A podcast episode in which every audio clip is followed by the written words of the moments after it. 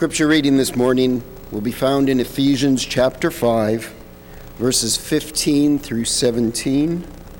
This is on page 978 in the Bibles that are available in the pew in front of you. Ephesians 5, beginning in verse 15. Look carefully then how you walk, not as unwise, but as wise, making the best use of the, of the time, because the days are evil. Therefore, do not be foolish but understand the will, what the will of the Lord is.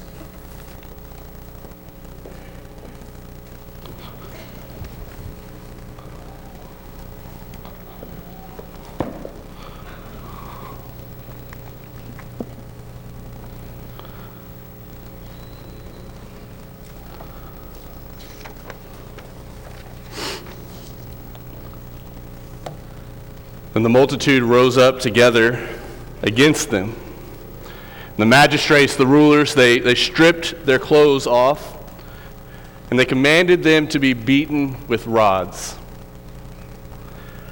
And when they had laid stripes on them, that is, not stripes as we think of them for prisoners wearing zebra stripes, they laid stripes on them from the beatings with the rods, they threw them into prison they commanded the jailer to keep them securely, and having received such a charge, the jailer put them into the inner prison and fastened their feet with stocks.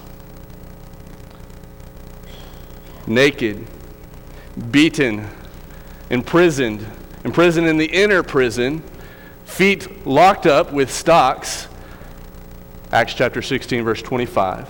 But at midnight, Paul and Silas were praying and singing hymns to God, and the prisoners were listening to them. This year, as our theme is the, the idea of rising up and building, and this month, as we examine and look at the different parts of worship and, and how it is that we engage ourselves in worship this morning, I want us to talk about this idea of singing.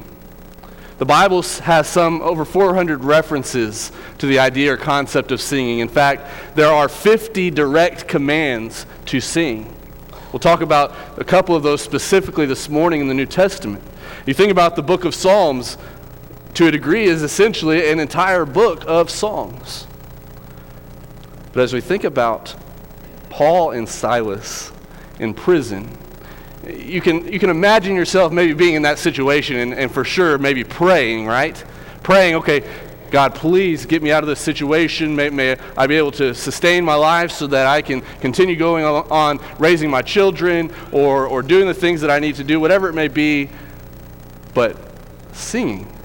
Paul and Silas were singing in prison at midnight. Have you ever wondered what song it was that they were singing? Now, maybe we don't know exactly which psalm or, or what uh, song they were singing from that day, but have you ever considered maybe just thinking what, what modern day hymn might they have been singing? Maybe they were singing, Sing and Be Happy. If the skies above you are gray, you are feeling so blue.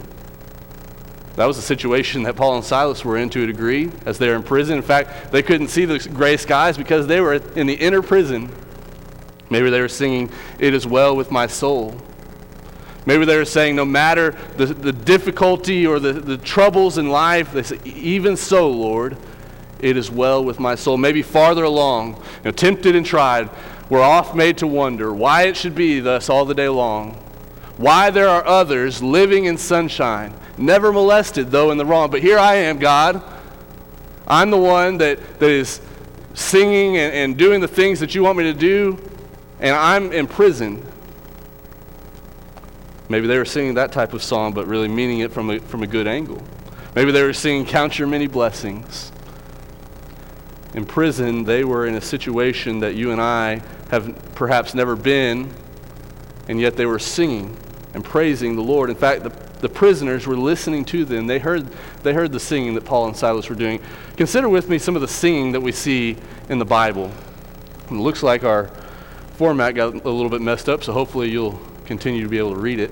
But singing in the Bible, consider that even from the very beginning of creation, that there was singing said to have taken place. In Job chapter 38, verse 7, talks about the sons uh, of glory and the, the, these, these shining stars. Uh, many commentators believe uh, that these individuals were perhaps the, the angels, but perhaps imagine seeing, uh, yourself in a, in, a, in a movie scene, and, and as you think about uh, how Hollywood might produce uh, the, the creation, and that maybe there's some sort of loud singing as every single account of creation was taking place. It, we find in Job chapter 38, verse 7, as, as God is speaking to Job in this account, he's asking him, Where were you, Job, when the foundations of the world were laid, when this singing took place at the very beginning of time? In Job chapter 38, verse 7, singing also takes place to a degree, in a way, by creation.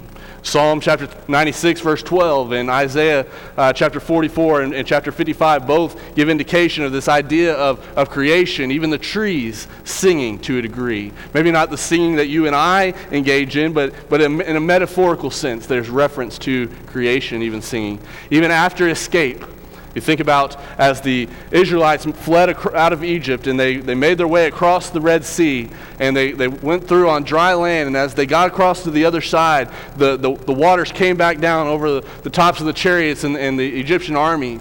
And as all of that comes to a close, the entire, basically the entire chapter of Exodus, chapter 15, is a song.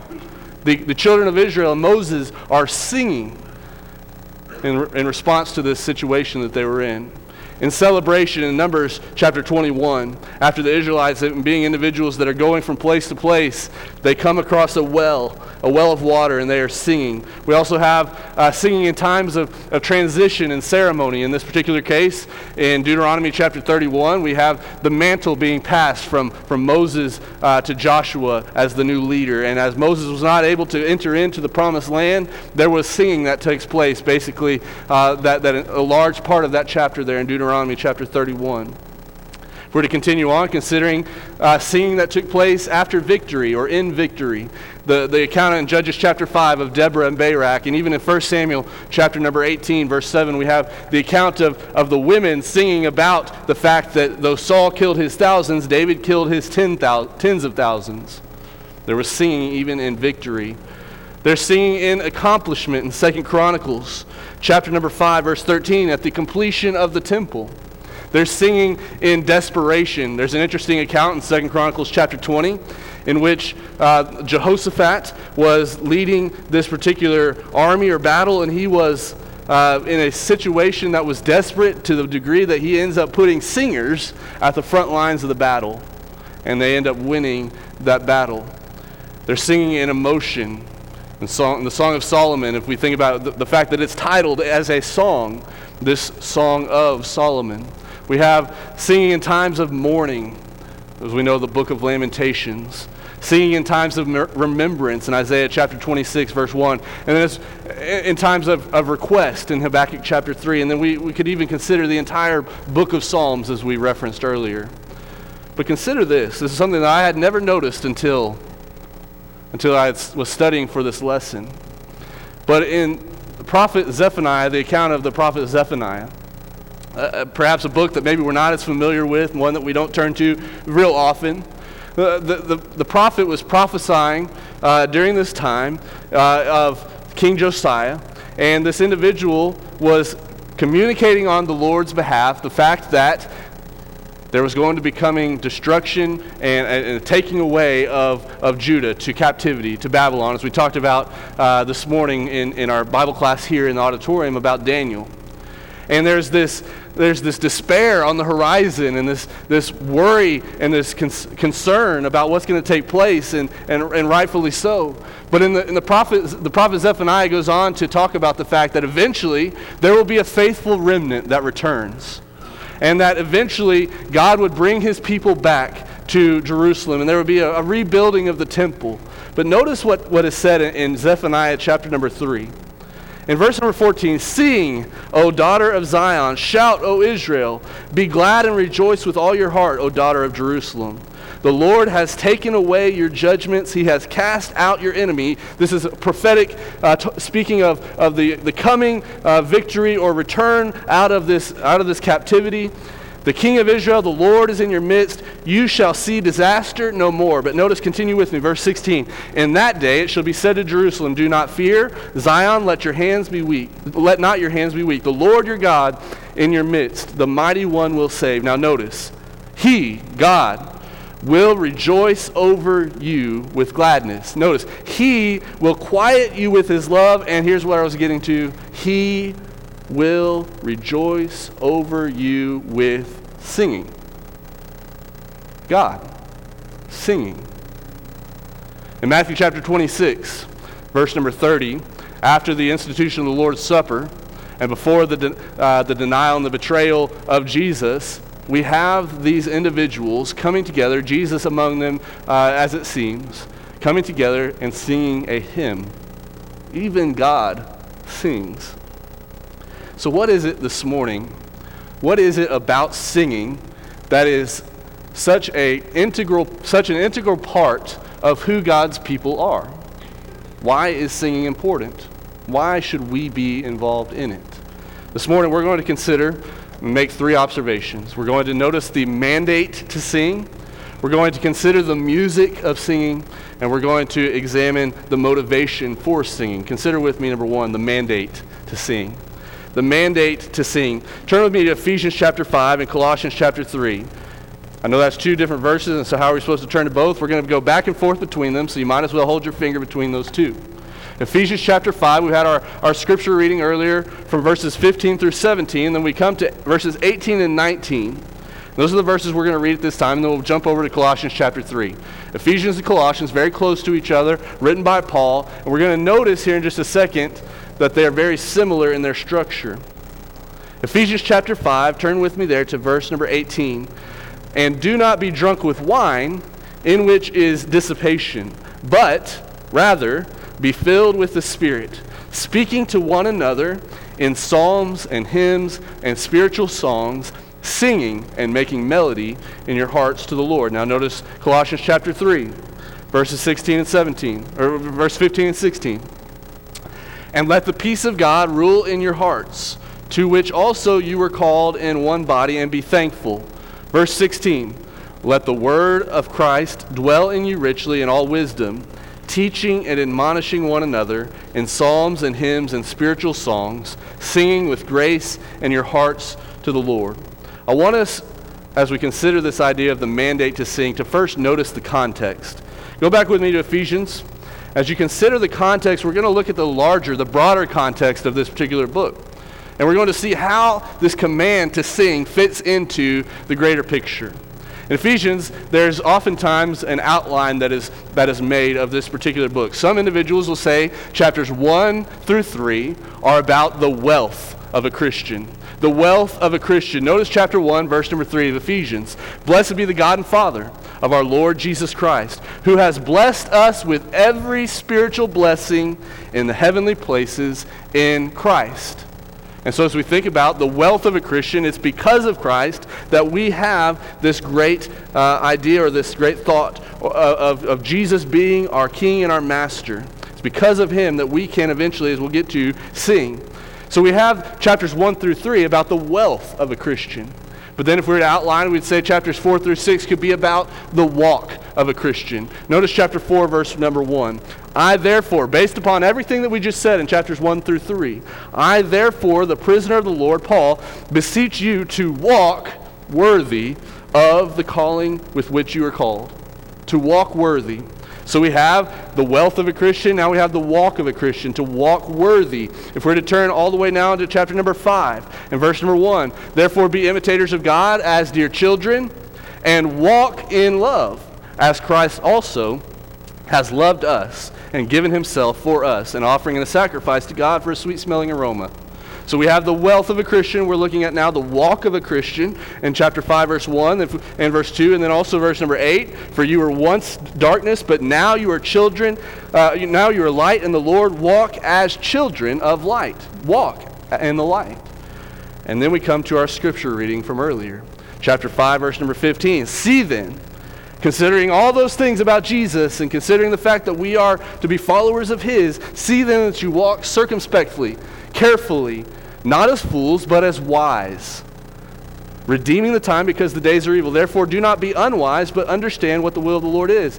And do not be drunk with wine, that is what would be considered to be or associated with darkness, in which is dissipation, but rather, instead, be filled with the Spirit. And then we get into the verse that we are considering this morning, Ephesians chapter 5, verse 19.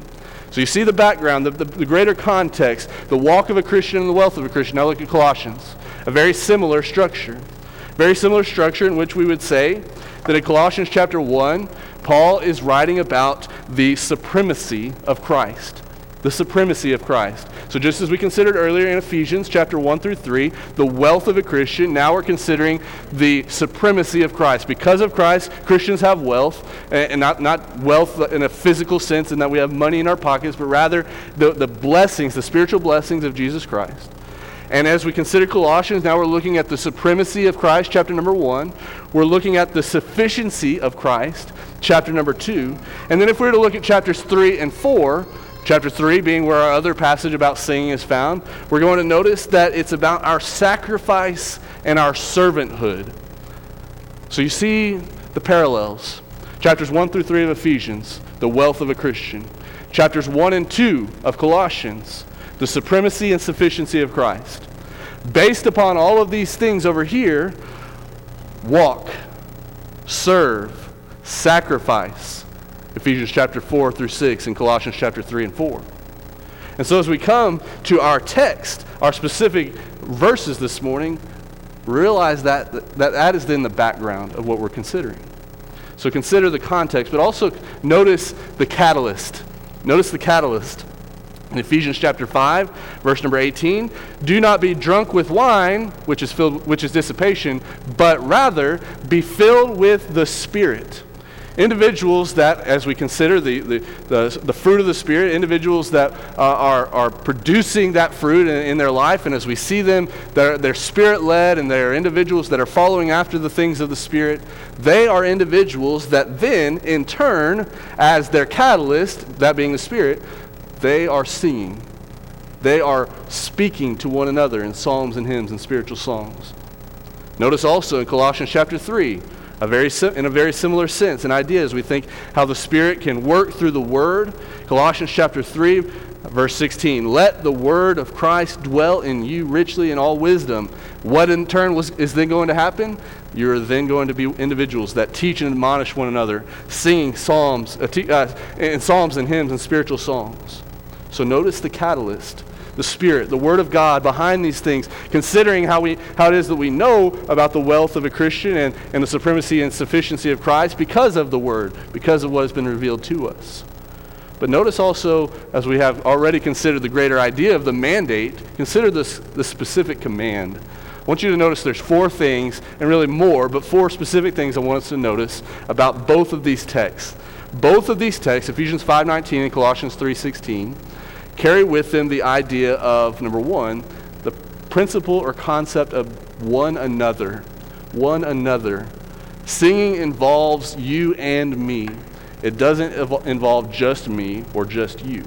It involves both of us, one another. Secondly, consider the fact that in this text, obviously, as we're talking about singing this morning, and we think about the command to sing, that is the specific command that is given to us to sing. Number three, notice in both of these contexts, both of these verses, the idea or the concept of the heart, of the heart. Singing and making melody in your heart, Ephesians 5:19. Singing with grace in your hearts to the Lord, Colossians chapter 3, verse number 16. But then notice the fourth part, the fourth element. In both of these verses, we have the phrase, to the Lord, to the Lord. And so, as we consider the great picture, the greater context of this text, and consider the catalyst, now consider the specific elements of the command to one another, that we are to be individuals that are singing to one another, that it is something that we to do from our hearts, and it's something that we do to the Lord. Four components. Now, an application as we consider this mandate to sing, as we consider the command to sing. In every congregation that I've ever been a part of, unfortunately, there are individuals who sit in the pews who do not sing, who choose not to sing week in and week out. and, and we notice you. Now, I don't bring this up to, to shame individuals or to, to point fingers, but we need to think about this. It's a mandate, it's a command. Now, in fairness, there might be a, there could be up to five possibilities. Maybe there's just ignorance. Maybe individuals that aren't singing just don't know that, that God has commanded us to sing. Or maybe there's sickness. Fair, in fairness, there could be individuals that just, their vocal cords, you cannot sing. Okay, or maybe they have uh, bad allergies, or they've lost their voice, or maybe a really bad headache. And so to elevate your voice in singing perhaps would be difficult. Understandable. But there could be individuals that simply just don't like to sing. There could also be individuals that are embarrassed to sing.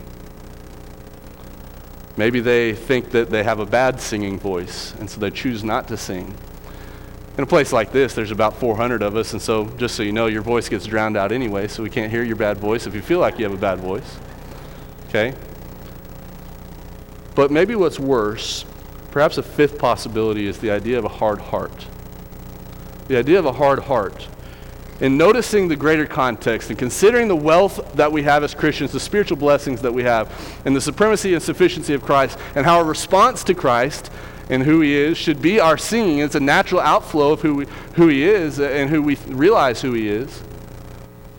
Is it perhaps the case that some individuals resist the life of being a spirit led individual and in turn do not let the word of Christ dwell in them richly, and in turn do not make the effort to sing to God. And so, only God can judge our hearts, as some people say. Only, people, only God can really truly know what's in our hearts. But let it be known that when we see you not singing, and I don't know anybody in here that hasn't been singing, I, you know, I sat closer to the back, so I couldn't. When you're not singing, we wonder where is their heart? Where are they in their walk with the Lord? So, why not just pray and teach? Why not just pray and preach? Why should we sing? We've considered the command to sing, but what is it about singing? Why words and music and not just words alone? Consider, secondly, this morning, the music of singing. The music of singing, and as we, as we do that, consider first the inflection of singing, the inflection of singing. We, if you're not sure about whether or not singing matters, consider this. We understand the importance of inflection when we're talking to one another, right? And it's just first thing that came to mind as I was, as I was trying to come up with an example of this. Uh, my wife got a haircut just this last week, and it looks great. If she were to come to me and say, Hey, how do you like my haircut? What do you think? And I was say, ah, it looks, it looks good. That's all right. You know.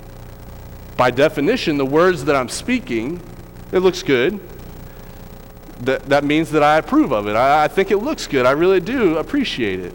But you, you notice the difference there when I, eh, it looks good. And we understand the, the importance of inflection. Honey, that looks great. It really looks good. That, that's probably going to mean a lot more to her and, and convince her, right, of how I feel about it. Inflection, the, the inflection of singing is, is this Consider that in a miraculous age. The Apostle Paul wrote to the church at Corinth in 1 Corinthians chapter 14, verse 15. He says, I will sing with the Spirit, but I will also sing with the understanding. The understanding. When we sing, we should pay attention to how we sing certain songs. And so, as we think about the words of the, of the song that we're singing, it should conjure up maybe particular emotions, and we should then emphasize certain words more because of the, the feeling that surrounds or, or encompasses that idea. And so, what a friend we have in Jesus. What a friend we have in Jesus, right? Or, blessed assurance. We understand how so often the way that we sing a song can communicate that maybe we're not in tune with what it is exactly that what it is that we're singing. And so as we consider the inflection of singing, the music of singing at large, it gives us an opportunity to pair, notice, to to assist us in making our matching our words with our hearts. It gives us that opportunity, that ability. And so as we lean upon the songwriters the individuals that have put the music to the words, it helps us in pairing the feeling and the emotion with the words that we're actually singing, but also consider the emotion of singing, as we've already begun to talk about. James chapter 5, verse 13 Is anyone cheerful? Let him sing praise. There's an association made here by James about the idea of cheer and happiness and emotion with the concept of singing. Now, it's not simply the words. Though the words are perhaps the most important, the more important part of what we're doing, I want us to realize, I want us to take away this morning this, this fact, this idea, that there is power in the melody in which we are singing along with the words. We have to recognize that. Otherwise, why wouldn't God perhaps just make us or, or, uh, or ask us to chant or recite certain words? There's an expectation for us to sing. That is, the, the very definition of singing is putting words to music. Now, the, the type of music can vary from culture to, to other uh, sides of the world and in different continents and countries. And so the rhythm might be slightly different, and the notes that we use might be a little bit uh, vari- uh, have a little bit of variation. But putting words to music has power. Example we marvel at the beauty of the human voice, especially when it's tied to times of singing the national anthem. Perhaps there's a solo that is sung at a, at a sporting event before the game begins, and we marvel and we appreciate that singing of the national anthem. We appreciate the words, but we also appreciate the, the ability of the, the vocalist. Now, with the utmost respect to our soldiers and their families, if the national anthem brings a tear to your eyes, and it has mine, because of the sacrifice of many, and, and rightfully so, but songs about the sacrifice and love of Jesus do not reverberate in your heart. Self reflection may be needed. Consider the emotion of singing, but also consider the instrument of singing the instrument of singing.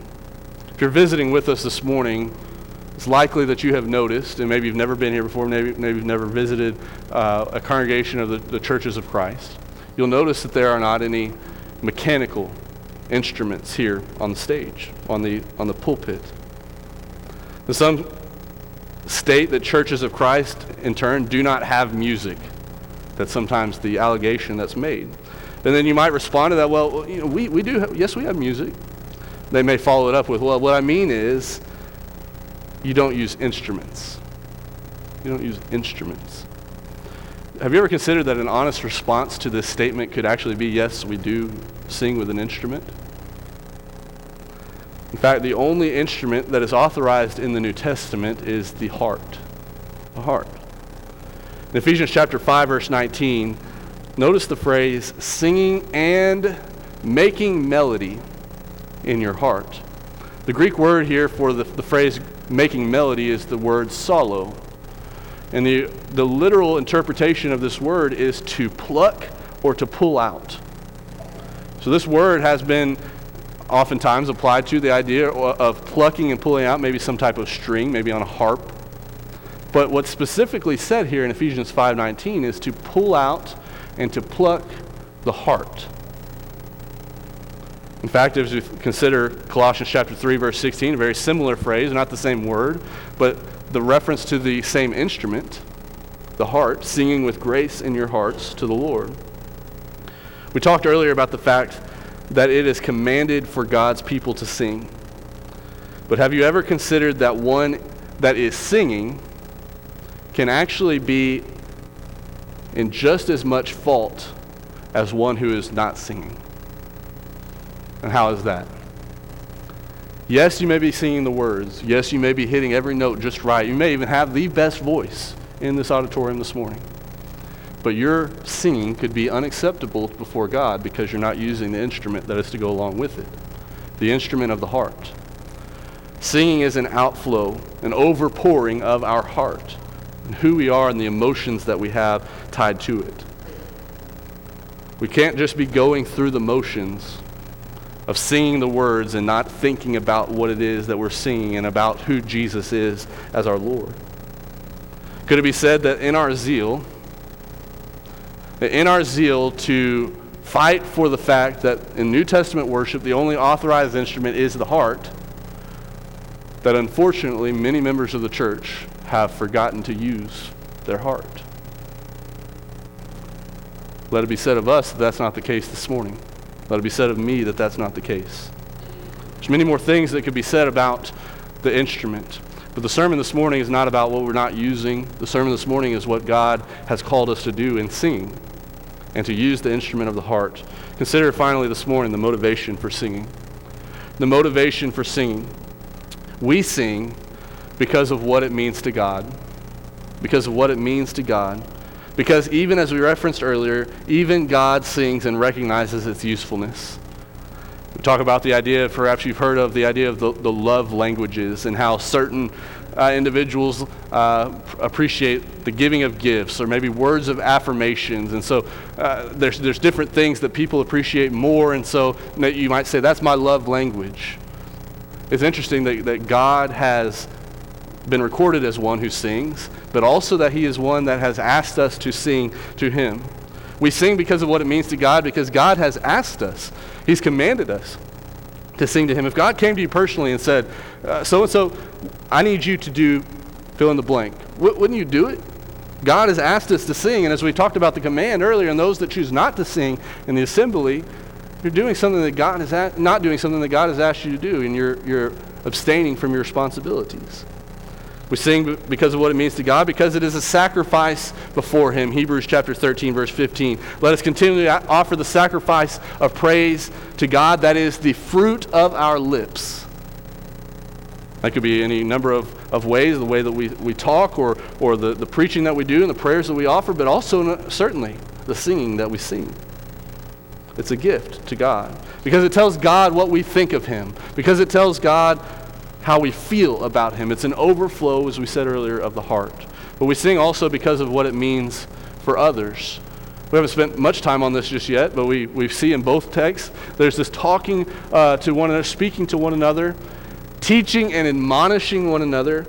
We sing because of what it means to others. It teaches others. It's not just a warm up for the sermon to come later so that then we can be taught it's not just John or, or me this morning that is doing the teaching. Every single one of us here, as we've come to sing, are the ones that are doing the teaching.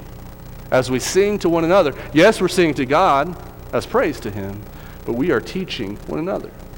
It admonishes others, it, it motivates and encourages it towards others towards holiness. It even convicts others. As we consider Acts chapter 16, verse 25, how the, the, the, uh, the prisoners were listening to Paul and Silas, what happens in the, the, uh, the verses immediately following that? If you remember, the earthquake comes, and, and Paul and Silas's shackles are, are let loose, and, and they could have escaped if they would have liked, but they, do, they don't. And so the Philippian jailer comes thinking that the prisoners have left, and they, he's about to kill himself, and Paul and Silas say, Stop! I wonder if the jailer also heard them singing just as the other prisoners did because it seems that by response to the in response to the question that the jailer asked how am i to be saved? that he may have recognized that these are individuals that know convicts others. A few weeks ago at, at peach valley we sing because of, of what it means for others we're sitting there and, and we have an opportunity to, to get in our four different parts, if you will, to, to learn the different notes. And, and so it gives you an opportunity to even sometimes sit across from someone else and see their faces. Well, at the risk of embarrassing her, Adrienne Ayala has the biggest smile on her face when she's singing. And she's someone, as we think about singing, what it means to others, she's someone that encouraged me as I was singing because of the, the grin, the happiness that was on her face. And, and she was thinking about what it was that she was singing. She appreciated the work that was going into the melody. Another question Do you or does your family sing outside of these four walls? Singing shouldn't just be about the corporate worship assembly and only in the corporate worship assembly. If it's truly an overflow of our heart, we should be singing with our children at home and worshiping with them together. Even our husband, as husbands and wives, it might not be a bad idea. It's a little, uh, go back to when I was younger. My parents, when my brother and I would be arguing, Jacob and I had to put our noses together and sing Love One Another. Now, I'm not advocating or saying that, that husband and wife should put your noses together and sing Love One Another, but it's really hard to be angry with each other when you sing certain songs with specific lyrics, thinking about what Jesus has done for us. It really puts things in perspective. We sing because of what it means for me personally. It allows me to release or express my emotions in a productive way. It helps me to verbalize the greatness of God. It helps me or allows me to meaningfully express my gratitude to God. It helps me to remember responsibilities of holiness and righteousness. It helps me to be consistent with spiritual things, not carnal things. Melody even gives the opportunity for certain things to stick, memory wise. Galatians chapter 2, verse 20, if you've ever heard a preacher quote this from the pulpit, you can't help but hear them sing it, right? I am crucified with Christ. Nevertheless, I live, right? And so you think about the song and the melody that goes along with it, it helps us, helps things stick in our minds. It allows me to be taught by others. It allows me to unite with my brethren. A complete picture of all this as we begin to close. If you're here on Wednesday night, Brother Sean Montanan taught us a great lesson. On the, the title of the lesson was This World is Not My Home. And at the end of this of his lesson, we got together and we sang the song, This World is Not My Home. And we, we opened up our songbooks, even though the lights were out and the AC was off. If you weren't here, we, we lost power and we just sat in here in the dark and listened to Sean. A great lesson. And some might say, well, maybe the. And so at, at, the end, as we were singing that song, I, I'm, I'm, I'm willing to say that that was probably the best singing that I've heard in this building since we've been here. And some might say maybe it's because the lights were off, or it certainly wasn't because the AC was off. We were uncomfortable. I think it was because Sean delivered such a powerful message to us about the fact that this world is not our home. And as we began to sing the words of those song, that song, we began to think about what we were singing. We began to really put into practice what it meant the idea that this world is not our home.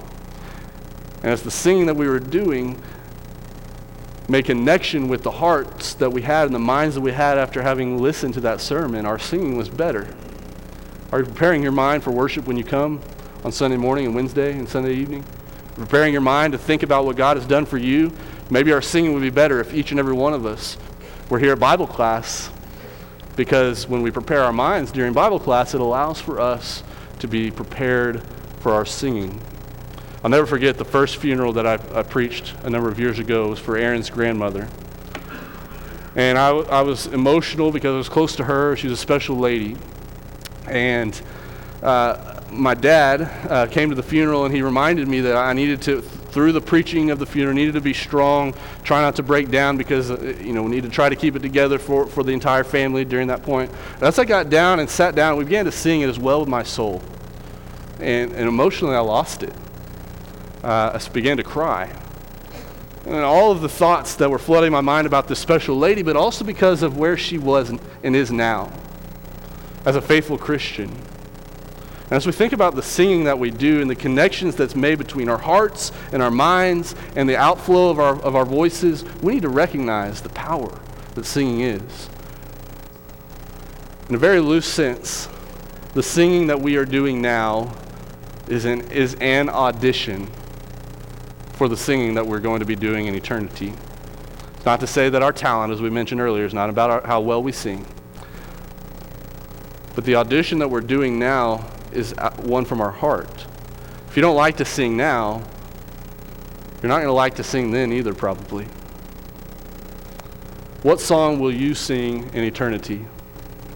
Will you be part of those singing the new song as is spoken about in Revelation chapter 14, or are you going to be making the noise of weeping and gnashing of teeth?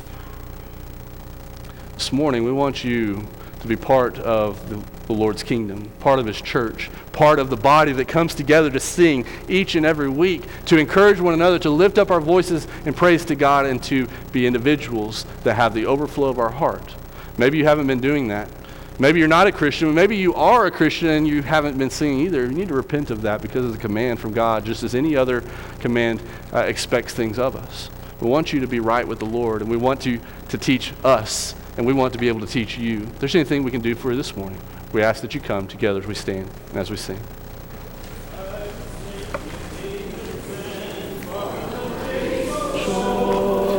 There